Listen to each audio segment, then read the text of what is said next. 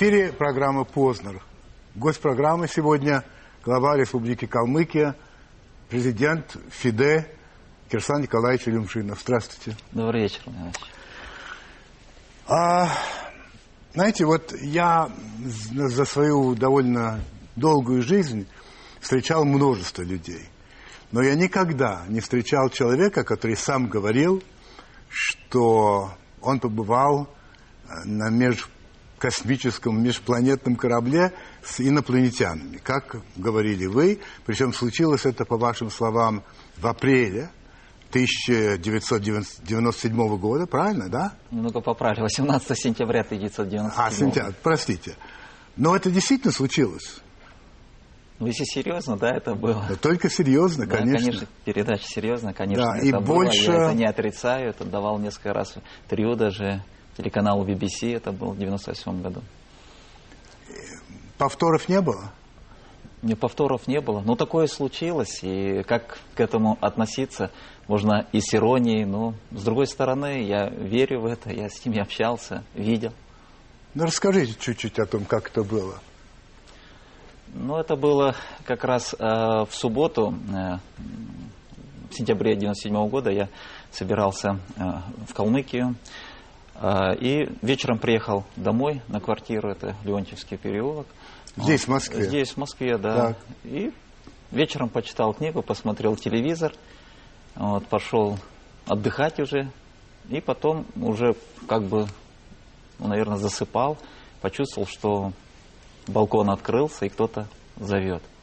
Ну, подошел, да, смотрю, вот такая как труба полупрозрачная. Я пошел в эту трубу и увидел людей в желтых скафандрах. У меня часто спрашивают, как. А, Ну, началось общение, у меня часто спрашивают, на каком языке общался. Ну, наверное, на уровне мысли, потому что не хватало а, немного кислорода, воздуха. Дали мне понять, вот здесь вот немного потрогайте, все будет нормально. И затем вот была экскурсия по этому кораблю. Даже они сказали, сейчас нужно нам пробы взять с одной из планеты. Затем был диалог, почему вы не выходите в прямой эфир по телеканалам и не говорите, что вы находитесь здесь, смотрите, общаетесь с нами.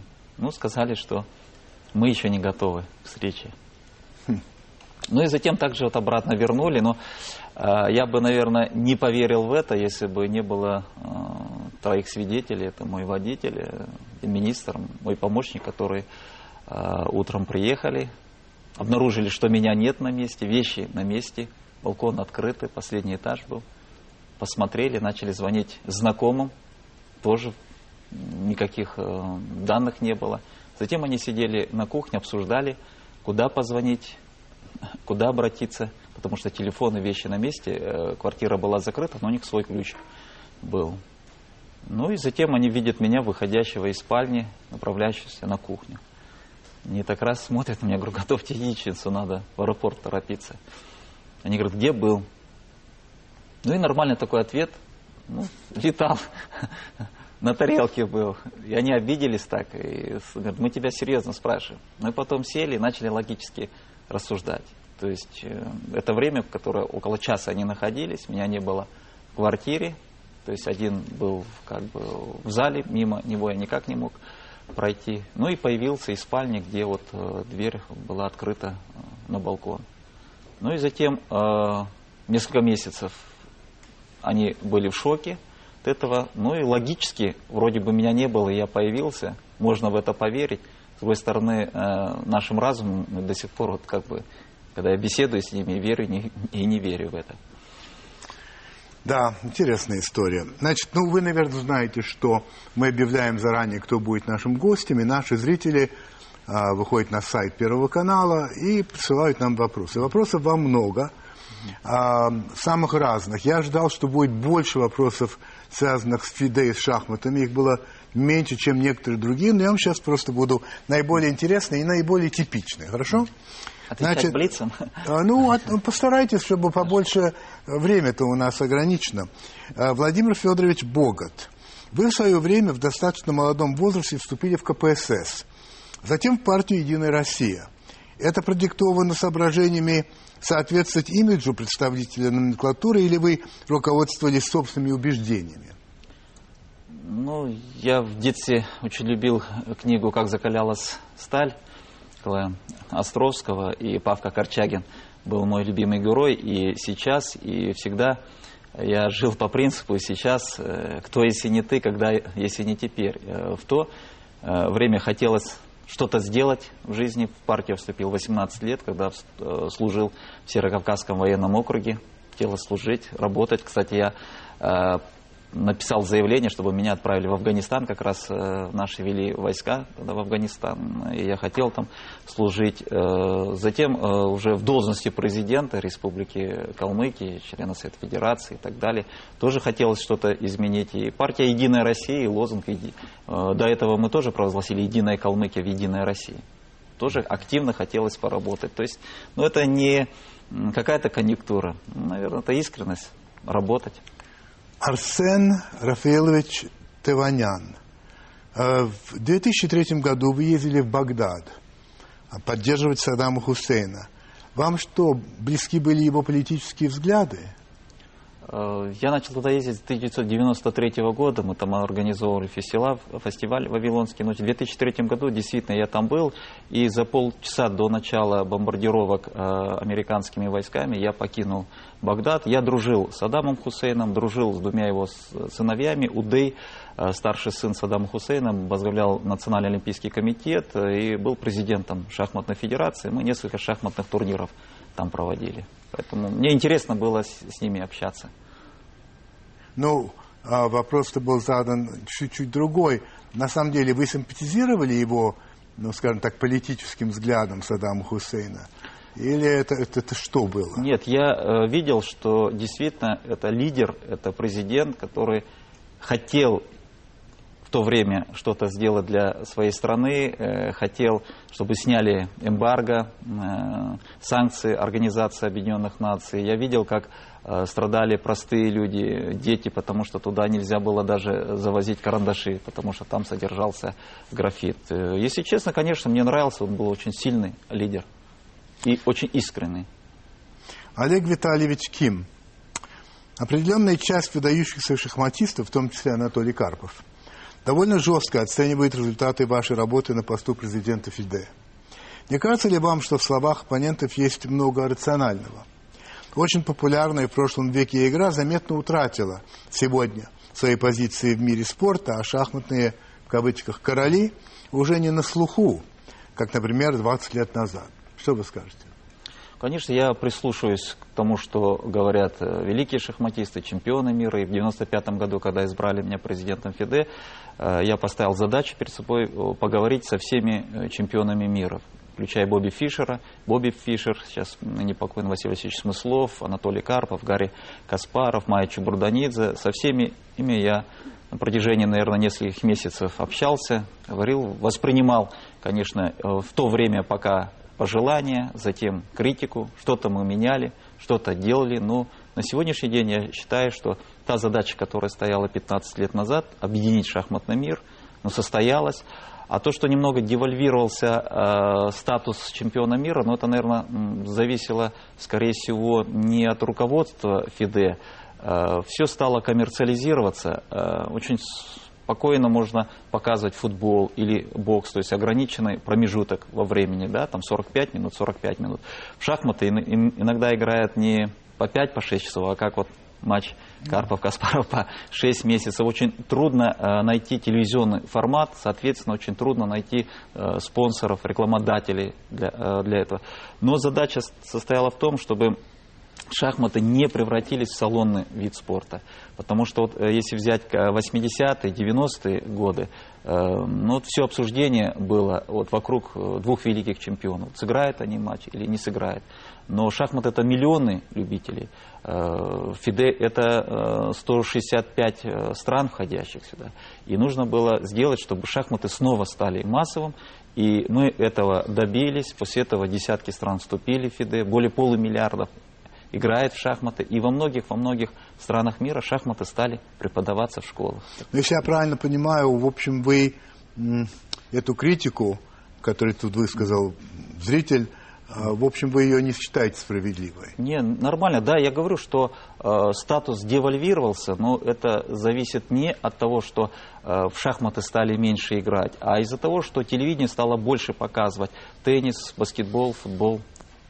Андрей Лобазюк, вам знакомы такие пословицы «на двух стульях не усидишь, за двумя зайцами погонишься, ни одного не поймаешь».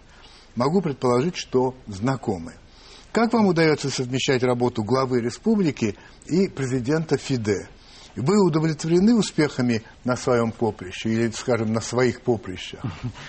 Ну, конечно, мне нравится заниматься в должности президента Калмыкии, должность президента ФИДЕ это как хобби. Но вы же должности не президент официально, ФИДЕ, да? Называется теперь глава. Глава республики, Вы сами да. не захотели, ну, чтобы был президент, правда? Да, как раз вот э, семь лет назад я выступил с инициативой, что Э, в России должен быть один э, президент. Но в первый раз э, такое заявление сделал в 1994 году, в марте месяце, когда мы отменили Конституцию Калмыкии, Декларацию о суверенитете, независимости, закон о гражданстве и пост президента Республики Калмыкия. Но мне посоветовали из администрации президента Российской Федерации тогда, в 1994 году, не торопиться с этим, и мы оставили тогда вот э, название президента Калмыкии. А несколько лет назад мы убрали. Сейчас эта должность называется э, глава республики. Но, тем не менее, мне нравится заниматься и шахматами, и республикой Калмыкии. Ну, сказал, за двумя зайцами погонишься, ни одного не поймаешь. Ну, не знаю, пока есть результаты, и я вот не жалею, что я работаю в этих двух ипостасях. Ачир Владимирович Ятаев. Президент Дмитрий Медведев публично заявил о недопустимости нахождения у руля регионов более трех сроков. Отсюда вопрос. Вам не кажется, что 17 долгих лет – это достаточный срок нахождения у власти для любого политика? Конечно, это долго. Сегодня, кстати, исполнилось ровно 17 лет, как я в должности руководителя Республики Ну и собираетесь и дальше? Я, как посчитает руководство То есть России, у вас нет ни, ни, отношения к этому? Ни да, ни нет? Нет, у меня есть, я хочу работать для... Остаться хотите? Нет, нет, для жителей Республики Калмыкии, для народа. А в какой, в каком, на каком посту или в какой должности или на каком месте, будь это там монастырь или президентский пост или э, спортивная какая-то деятельность, неважно. Главное, чтобы я своей деятельностью приносил пользу э, Республике Калмыкия. Я читал, что вы не раз говорили о том, что вы, возможно, уйдете в монастырь. А, ну, тогда в связи с тем, что вы сказали, а какая польза от этого республики? Ну, вы уходите в монастырь, это ваш личное, ваше личное решение. Э, ну, буду э, медитировать и стараться создать ту позитивную, положительную ауру, чтобы она была над Республикой Калмыкия. Человек пишет, меня зовут Н. Почему вас в республике называют фантазером и сказочником? Это связано с вашими популистскими идеями, или вы исполняете свои обещания, данные жителям республики? Почему, и вы не исполняете, простите, почему на празднование 400-летия добровольного вхождения калмыцкого народа в состав российского государства не было ни одного из глав соседних регионов, не говоря уж о руководстве страны? Почему? Вас не уважают? Ну, тут уже практически два вопроса. Ну, во-первых, э, я живу по принципу, мы рождены для того, чтобы из сказки сделать быль. Поэтому те задачи, которые ставлю в республике, они сначала кажутся фантастическими, грандиозными. Ну, например, мы захотели построить олимпийскую деревню. Вот сейчас вся страна строит олимпийскую деревню в Сочи. Мы решили сами построить. Ну, конечно, 98 год, дефолт, конечно, фантазер Илюмжинов, но на самом деле город стоит, люди живут, проходят там чемпионаты, турниры, дети играют. А, никто не верил, что мы э, в Калмыкии построим православный храм или самый большой буддийский храм. Почему? Потому что в республике не было ни одного ни православного храма, ни буддийского хурула. Сейчас в республике стоит самый большой буддийский э, хурул, храм, э, Казанский кафедральный собор, Поэтому э, люди называют, наверное, меня фантазерами, фантазером, потому что вначале не верят, а потом это осуществляется. Что касается празднования 400-летия, э, мы благодарны Владимиру Владимировичу Путину. В 2006 году, 13 января, он подписал указ о праздновании 400-летия добровольного хождения калмыцкого народа в состав российского государства. Э, празднества проходили на протяжении месяца. Вот. Э, у руководителей страны свой протокол, и мы не старались сделать праздник ради того, чтобы отметиться чисто протокольно. Приехал тот или иной руководитель, но у нас был э, заместитель председателя правительства Российской Федерации, э, председатель организационного комитета по празднованию этого юбилея э, Александр Дмитриевич Жуков. Значит, самое большое количество вопросов а, содержит довольно резкую критику а, вашей деятельности, вот именно в должности главы. А, ну, тут Ростислав Викторович Манджиев, Саганджи Горя, Бадма Горяевич Ачиров, Иван Иванович Иванов, думаю, что это придуманное, Владимир Алексеевич Бессарабов, то есть человек не хочет свою фамилию назвать, ну, в общем, много. И это, может быть, сконцентрировано вот в одном вопросе, который я вам прочитаю. За время вашего правления, первое, Республика Калмыкия упала на последнее место по уровню доходов России. Есть эксперты, которые характеризуют данную ситуацию как скрытый голод. Второе. В Калмыкии сейчас самый высокий уровень безработицы в Южном федеральном округе. Третье. Численность населения Калмыкии по разным оценкам упала с 320 тысяч человек до 240 тысяч человек. То есть происходит катастрофическая убыль населения в основном за счет отъезда трудоспособного населения. Как вы, руководитель региона, относитесь к столь катастрофическим результатам вашей деятельности в качестве главы республики? Чем для себя вы это объясняете? Владимир Владимирович, вот, честно говоря, прочитали такие страшилки, даже, ну, может быть, и есть такие как э, цифры, но э, есть официальный орган Госкомстат, ну. который публикует э, каждый квартал и каждый месяц данные. Ну, я могу э, как бы по пунктам ну, а, опровергать, да. А, упало Там, на да, последнее место на по уровню доходов в России. На душу населения, разумеется. Ну, такого, э, значит, нет. Это первое. На по... каком месте Калмыкия? Ну, мы, мы занимаем где-то в середине сейчас, точно не могу Ты точно не знаете? Да. Так, ну, хорошо. Это... Самый высокий уровень безработицы в Южном федеральном округе, не так?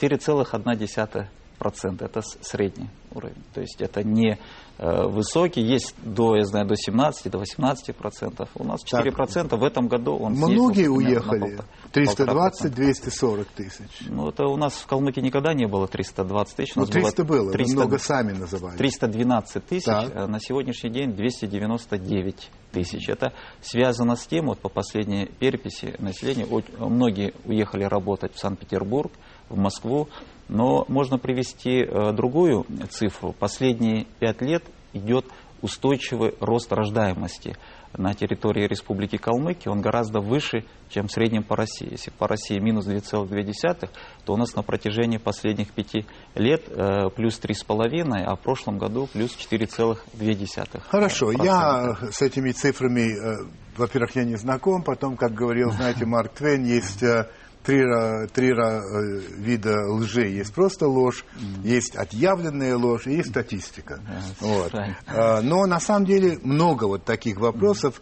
Mm. Я даже удивился с таким отрицательным подтекстом. Mm. Хорошо. Сейчас мы уйдем с вами на рекламу, э, уважаемые зрители. Ну и потом уже мы продолжим.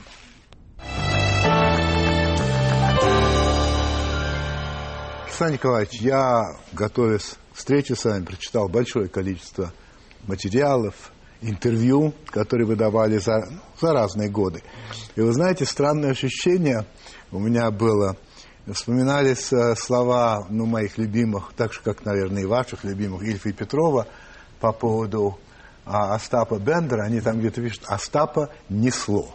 Угу. Так вот, иногда вот, э, ну, мне казалось, что... Ну, вот несколько примеров. Значит, лет 9 тому назад угу. вы говорили о том, что а, вы поставите памятник а, Остапу в Рио-де-Жанейро на побережье там, на набережной, и что будет огромный праздник, и вы привезете туда всех тех, кто играли роль, значит, Остапа. А, ну, ведь так не случилось насчет громадного праздника, насчет этого. Насчет памятника, я вам даю голову на отсечение, я искал как сумасшедший, не нашел. Может быть, он есть, не знаю. Но мы сделали два памятника, кстати. Не, я говорю о Рио-де-Жанейро, да. это я знаю. Он, этот памятник есть, мы его туда доставили, доставлял его туда Артем Тарасов. Да, читал. Да, мы приобрели э, участок там, на, на этой да. площади. Э, два раза туда э, собирались, но не получалось из-за того, что один раз э, у спонсора времени не было, который заказывал да. этот самолет. Ну и второй э, раз э, случился вот э, финансовый этот кризис, как мы хотели в прошлом году снова туда поехать. Ну, пока да. нет, да? Ну, памятник стоит, земля приобретена, документы у нас есть. А потом вот собрать воедино, мы даже создали группу, которая занималась вот сбором э, не просто тех артистов, которые снимали, а просто желающих туда поехать. Ну, так вот получилось. Теперь смотрите, что... 9 лет тому назад тоже вы э, говорили о том, что э, будет построен большой порт, mm-hmm. и что Калмыкия превратится, вашими словами, в один из морских субъектов Российской Федерации. Но этого mm-hmm. тоже нет. А почему про, проект он идет сегодня нет, только что? Ну, это было 9 лет назад, Кирсан Николаевич. А вы говорили, через полтора года уже mm-hmm. пойдут первые корабли в Иран. А, ну, это же все зависит от инвестиций, это все зависит от законодательства. Согласен. Территория Калмыкии является субъектом Российской Федерации. Уже на протяжении нескольких лет этот проект находится в Министерстве транспорта Российской Федерации. Но вы же это понимали, когда говорили, или нет? А, я это говорил для того, чтобы обратили на это внимание, для того, чтобы пошло финансирование. финансирование туда идет. На сегодняшний день даже Евразийский банк развития и реконструкции уже направил 3 миллиона э, долларов на э, создание подготовки сравнительного анализа. Что лучше, порт построить или расширить канал Волга-Дон-2? Теперь еще один вопрос. Скажите мне, пожалуйста, сколько в этом году, я имею в виду в прошлом, конечно, было собрано тонн пшеницы в Калмыкии? Калмыкии в, этом, э, в прошлом году была э, засуха, мы собрали 385 тысяч тонн зерновых. Я почему спрашиваю, потому что, опять же, тогда, 9 лет тому назад, вы обещали, что вот-вот уже будет 600 тысяч тонн. И при этом вы говорили, что население всего 300 с небольшим тысяч, и таким образом за счет продажи излишков мы очень, так сказать, наберем и прочее, прочее. Я, я почему? Я на эти вещи обращаю внимание, что звучит здорово, а потом, когда начинаешь присматриваться, выходит, что то помешало, это помешало, это Нет, чуть-чуть. но мы увеличили, со 100 тысяч увеличили до увеличили. 400 тысяч. Нет спора. Нет Дальше, спора. если говорить по овцепоголовью, Тогда тоже было 400 тысяч овец, сейчас около Это 4 я миллионов. там дальше уже не пошел, знаете. Теперь смотрите, у вас был такой лозунг. Ну, я говорю, Калмыкия, она не Э, зерновая республика. Понимаю. Мы же находимся в зоне полупустыни. Так зачем же тогда обещать такие цифры? А почему? Потому что мы хотели э, добиться продовольственной безопасности. Я, как руководитель республики, должен обеспечить каждого жителя по одной Понятно. тонне зерна. Так. У нас 300 тысяч, мы 400 тысяч. На одного жителя приходится 1,3 тонны. Один, один из немногих регионов, где мы обеспечили продовольственную безопасность. Смотрите, у вас был такой лозунг. Богатый президент, богатая Калмыкия. Ну, президент богатый, очевидно. Ну, глава, я не знаю, сколько у вас денег, меня это вообще не касается совершенно. Но нельзя сказать, что Калмыкия богатая. Все-таки согласитесь, что все-таки, так сказать, пока то богатство далеко... Я, вообще у нас страна не богатая, в смысле того, как люди живут, ну и Калмыкия, конечно, тоже. Или как? Э, когда я стал президентом Республики Калмыкия, да. Калмыкия находилась на последнем месте по количеству дорог с твердым покрытием в Советском Союзе еще. Калмыкия находилась на последнем месте по газификации. Калмыкия единственный регион, где 70% населенных пунктов вода привозная. Так вот, за эти 10 с небольшим лет мы вышли практически в первую пятерку по количеству дорог с твердым покрытием. Надо ли понимать... Мы построили дороги, асфальтированные дороги в эти кризисные годы во все населенные пункты. Это раз. Из 13 районов у нас один район был газифицирован. И город Элистан наполовину. У нас сейчас стопроцентная газификация Республики Калмыкия. Можно ли понимать ваши слова насчет того, что богатый президент, богатый республика, богатый Калмыкия, а богатство нужно понимать не как а, наличие денег у того или иного гражданина, а именно наличие таких вещей, дорог, газ, э, электричество и так далее, что это а, входит в то понятие, о котором вы говорили. Ну, конечно, люди же тогда уезжали из населенных пунктов, не было газа, не да. было дорог, не было воды, не было нормальной телефонной связи. Поэтому из сел люди, а 70%, 75% люди живут у нас в сельской местности. Поэтому они переезжали в Элисту, из Элисты дальше в Москву и Санкт-Петербург. Теперь, когда мы построили дороги, э, газифицируем поселки, уже люди обратно возвращаются в эти села, создают личные подсобные хозяйства, фермерские хозяйства и работают успешно. А ваши слова, тоже сказанные, между прочим, недавно, в январе mm-hmm. 2009 года, вы сказали так, я без Калмыкии проживу, Калмыкия без меня нет. Это как надо понимать? Это был февраль 93 -го 93 году. Февраль, это я еще президентом да, не да, был. Да, в 93 году, простите, да. Я был тогда да. бизнесменом, потому что ситуация была очень сложная в республике. Два раза состоялись президентские выборы, никто не мог набрать 51%, нужен был свежий, независимый человек, который был бы не ангажирован, который бы не работал в этих структурах, не был бы завязан в тех или иных э, связях и так далее. Поэтому это было сказано на пресс-конференции в газете «Комсомольская правда». А сегодня это уже, так сказать, этот лозунг потерял свою значимость? Ну, сейчас уже очень э, много э, жителей Республики Калмыкии, которые достойно представляют и наша молодежь, и наши дети. Сейчас То есть вы можете спокойны. обойтись без Калмыкии, и она без вас. Так надо понимать?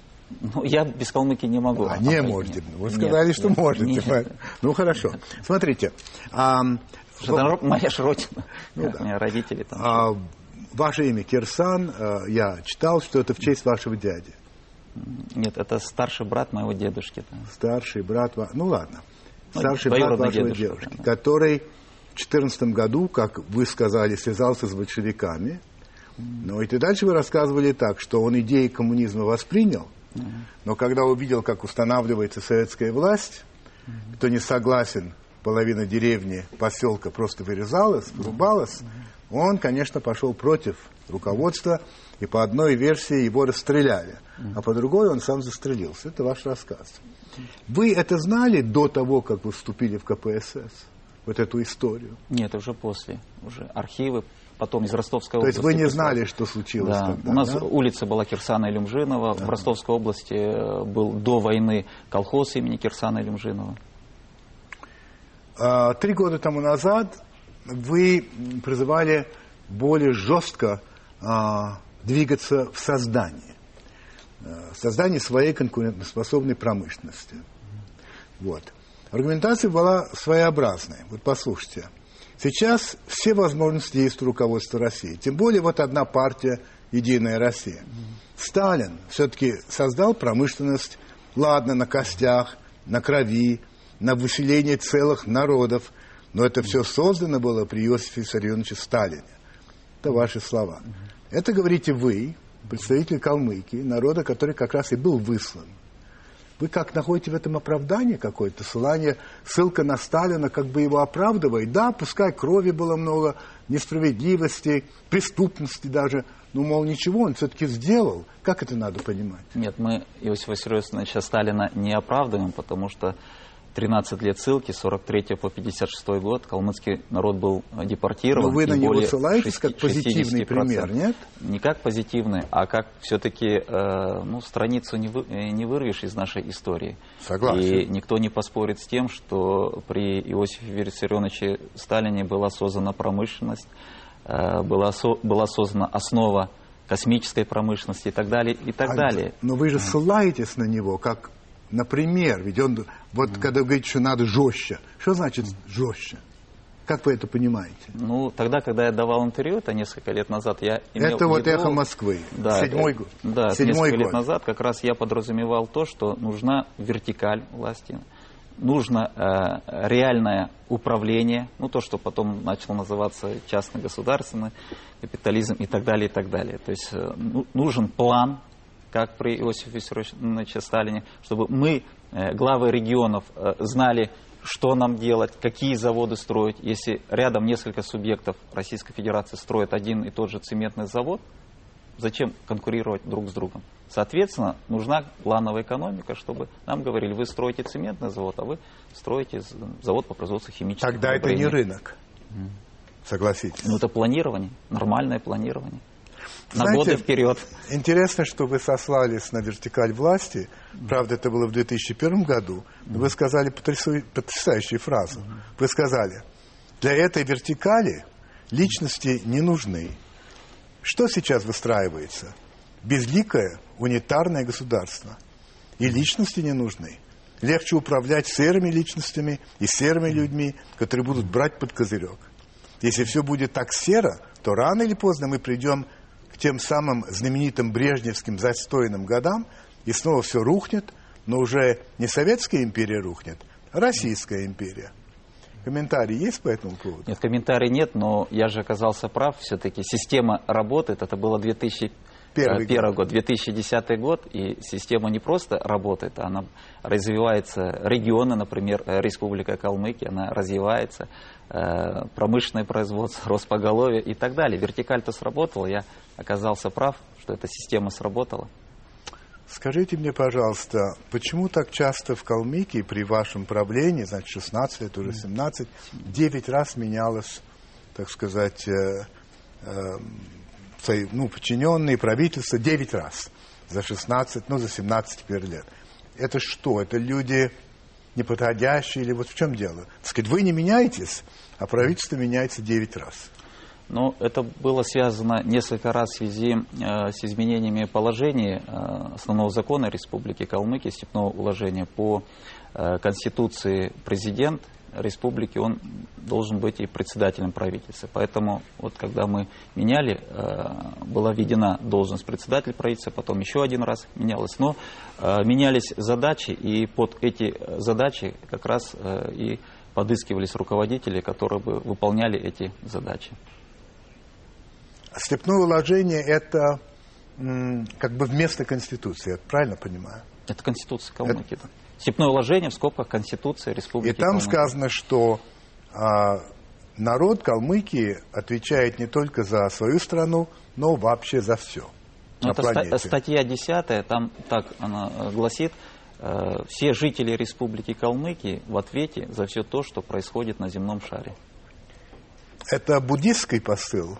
Или это просто вы сами придумали такое? Нет, не буддийский. У нас же много национальностей, много Но религий. это значит это ваше... общечеловеческий. Неважно, Но кто, кто это буд... сформулировал? Ну, неважно, кто это. Неважно, ты буддист, крестьянин, если озоновая дыра появится над Антарктидой или Австралией, то все мы погибнем. Или атомная бомба где-то э, взорвется. Я имею в виду... Это общечеловеческий принцип. Что, что каждый мы... из нас в ответе, ответе за все. Да. Ну что, хорошо. Смотрите. А, я согласен быть калмыцк, калмыцким ханом, когда будет Российская империя. Что, правда? Там немного дальше было, если будет русский царь. То есть это тоже высказывание... А вы вообще за то, чтобы 10... А, был царь в России?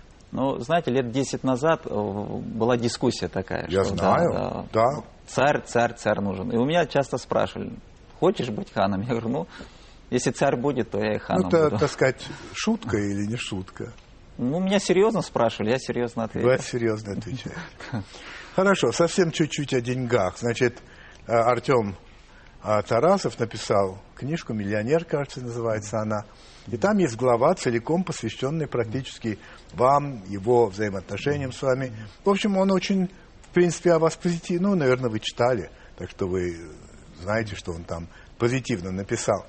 А он написал, что следующее, что Кирсан в деньгах не нуждался и был в прибыльном бизнесе, занимался экспортом рогов оленей, ценного сырья для изготовления лекарственного средства пантокрин. Я, конечно, рассмеялся, потому что я сразу вспомнил Остапу Бендера, рога и копыта, и решил, ну вот опять, прям как великий комбинатор, прямо веет над вами. Вы же пишете, что вы заработали свои первые деньги когда работали с, э, с японской фирмой и продавали машины. Так где правда? Или и то, и другое правда?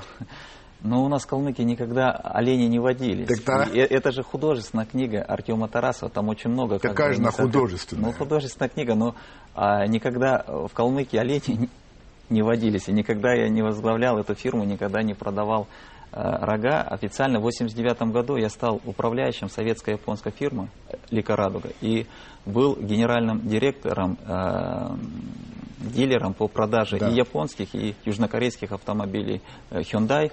Тогда был президентом этой корпорации Ли Минбак, он сейчас президент Южной Кореи. И вот с, с этого началось Скажите, с правда, значит, история о рогах вообще э, это придумка? То, что в Конечно. конце концов э, полностью, да, вы этим вообще не занимаетесь? Нет, конечно, Ну хорошо. Ладно, теперь давайте о шахматах. Значит, в этом году исполняется 15 лет, да, как вы президент ФИДЕ. А, якобы избрание на этот пост, как вы рассказываете, вам предсказала известная, ну как ее назвать, Ванго. А, Ну, предсказывала, да, Ванга. Сказала вам, что она у вас, вас увидела сидящим на двух стульях. И что вы будете вот и там, и там. Так, по крайней мере, в каком-то интервью рассказали. Ее уже давно нет в живых, Ванге. А скажите мне, пожалуйста, а какое у вас ощущение? Это вот долго будет продолжаться, то, что вы будете занимать два стула? По вашему внутреннему ощущению? Как вы, Ну, кажется? это не столько от меня зависит, сколько от, э, если что касается ФИДЕ, это зависит от э, делегатов э, Генеральной Ассамблеи, которая раз в 4 года избирает. Вот 4 года назад в Турине около 100 стран проголосовало за избрание меня президентом ФИДЕ. Если это произойдет э, в сентябре этого года, ну, еще 4 года. Но Ну, вы это знаете, что сейчас есть официально еще один кандидат, Анатолий Карпов, э, многократный чемпион мира, выдающийся шахматист, конечно. А Вот. И он настроен, судя по тому, что мне он говорил в этой программе, и, собственно говоря, вы приглашены отчасти, потому что он был здесь, и он претендует на то кресло, которое занимаете вы. А, Он э, сказал прямо так, что а, шахматы находятся у последней черты, это цитата. Он винит Фиде, в частности вас, в том, что это так. А, И мой вопрос к вам такой. А, вы все-таки считаете, что вы можете ну, найти мирный путь договориться с Карповым, или дело уже зашло так далеко, что будет такая борьба, это первое. И второе, вы вообще собираетесь бороться за это кресло? Потому что такое ощущение, что раньше вам особенно не было конкурентов настоящих. А Карпов, согласитесь, из-за своего реноме, из-за того, кто он такой, он серьезный конкурент. Ну, четыре года назад тоже жесткая борьба, конкуренция была. Кто был? Бесил э, Кок, это известный шахматный меценат, э, миллионер, богатый человек, который еще в 1990 году с Гарри Каспаром создавал эту профессиональную Да. ассоциацию шахматистов Да, и да. так далее. И он около года вел предвыборную кампанию очень серьезно, э, были выделены большие средства, э, но выборы в Турине показали, что значит, э, делегаты готовы э, продолжать тот курс, который был намечен еще э, в 1995 году, 24 ноября в Париже.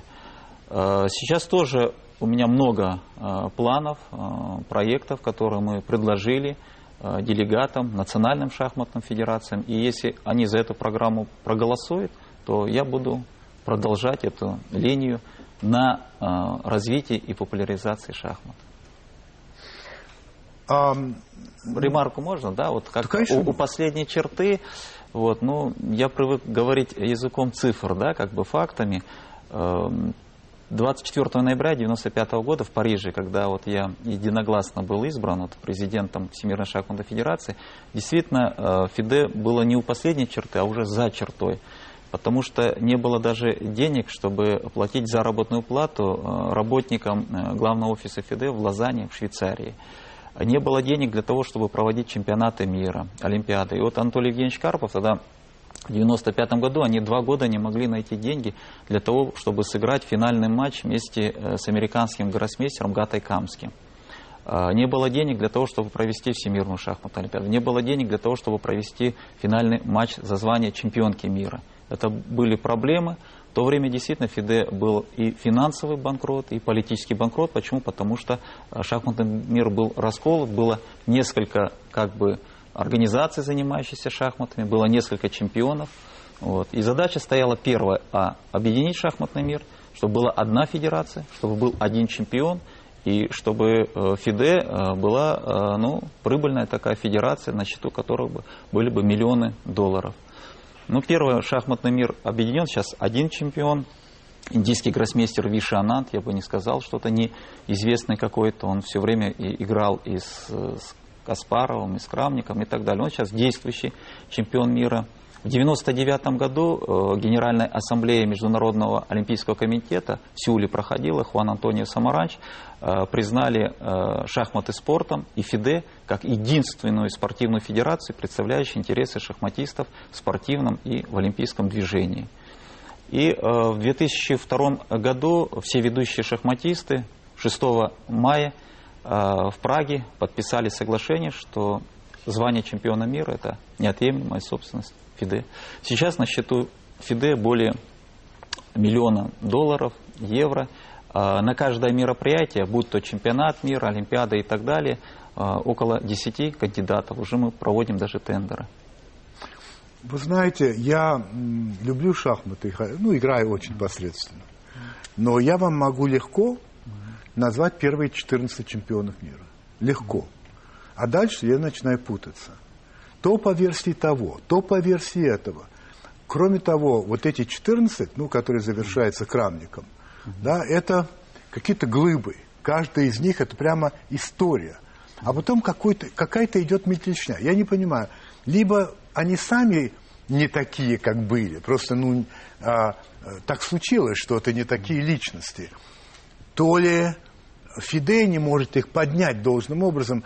Иногда это мне напоминает профессиональный бокс, где он чемпион мира по тяжелому весу вот версии такой-то, а он по версии такой-то, и их три чемпиона мира, а кто абсолютный, э, непонятный, его и нету.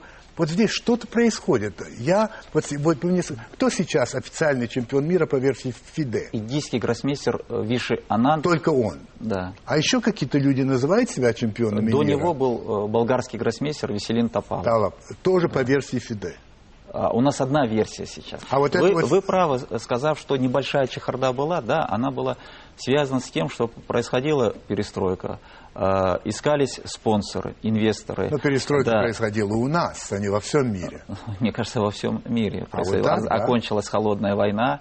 Тогда э, к шахматам было приковано почему? Потому что Фишер олицетворял себя капиталистическую систему. А Борис Спасский олицетворял советскую социалистическую систему. Борьба двух систем, борьба двух идеологий.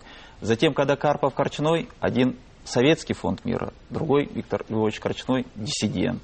Затем появилось «Дитя перестройки» Гарри Каспаров. Все время шахматы были политизированы. Да, я согласен с вами, но все-таки была стройная система отбора.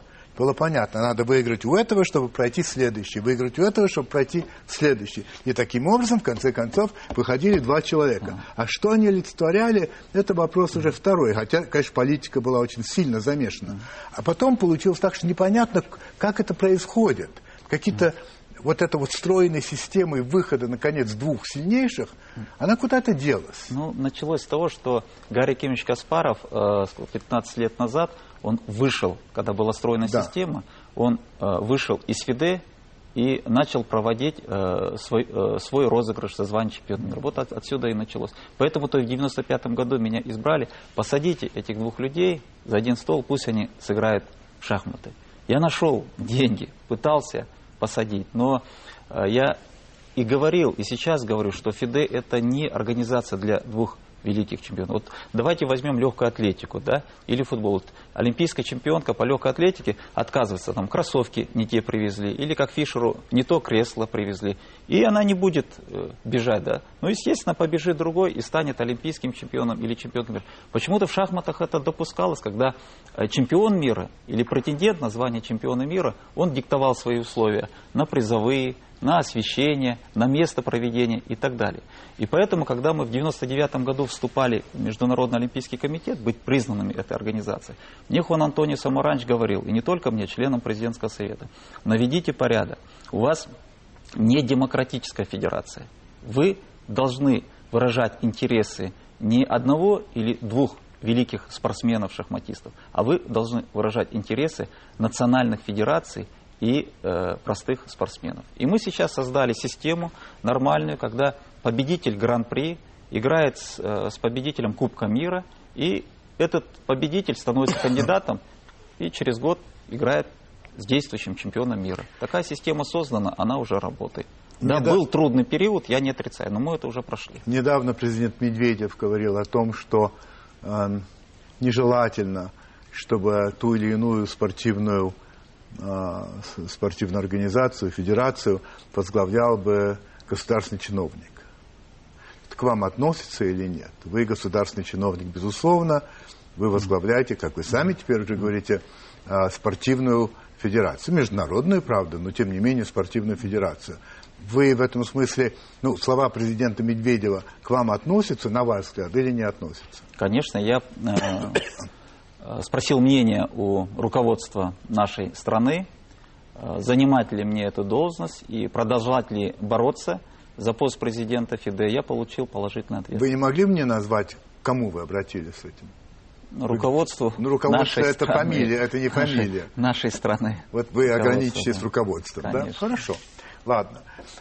Вы рассказали, что вы вложили своих собственных денег 40 миллионов долларов в шахматы. Более 50 миллионов. Более 50 миллионов. Зачем? И второе. Почему вас так интересует пост президента ФИДE? Но в чем для вас это, что это вообще?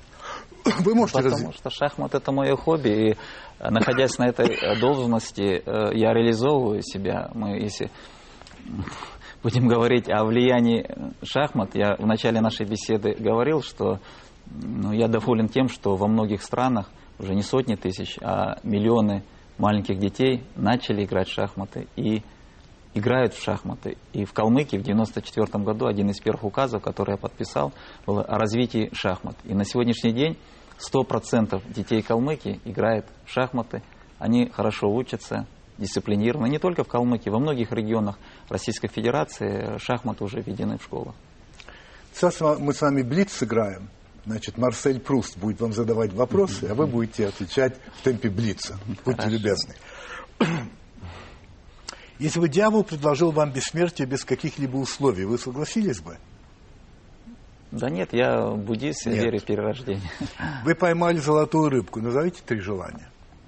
Оставаться самим собой все время. Это три желания. До этого достаточно. Остальное все прибудет. Если вы могли бы встретиться с любым из когда-либо существовавших людей, кто бы это был? Наполеон. С какой исторической личностью вы себя более всего отождествляете? Мне нравится Павка Корчагин. Если бы вы были после смерти, если вы после смерти могли бы вернуться чем-то или кем-то другим, то что бы вы выбрали? У меня уже 69-я жизнь идет. 70-я, ну, наверное, от кармы зависит, какой она работает в этой жизни. Что вы считаете пределом несчастья? Ну, вранье. Назовите три ваших самых любимых писателя. Островский, Александр Сергеевич Пушкин и Михаил Юрьевич Лермонтов. В каких случаях вы лжете? Честность – это есть самая большая хитрость. Чего вы более всего боитесь? Одиночество. Оказавшись перед Богом, что вы ему скажете? Как дела? Это был президент ФИДЕ, глава Республики Калмыкия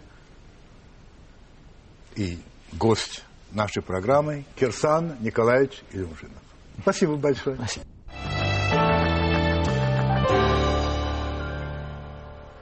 Ровно 24 года тому назад, 26 апреля 1986 года, произошла катастрофа на Чернобыльской атомной электростанции.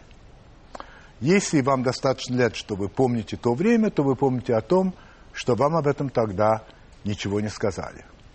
Ни одно печатное СМИ, ни одно радио, ни одна телевизионная станция ничего об этом не сообщили.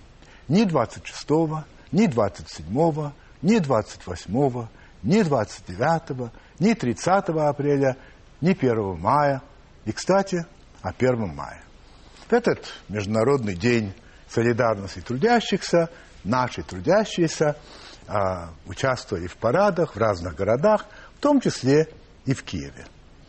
В Киеве в этот день, этот день был пасмурный, серое небо, и шел мелкий противный дождь. радиоактивный дождь. Только те, которые шли с детьми под этим дождем, этого не знали.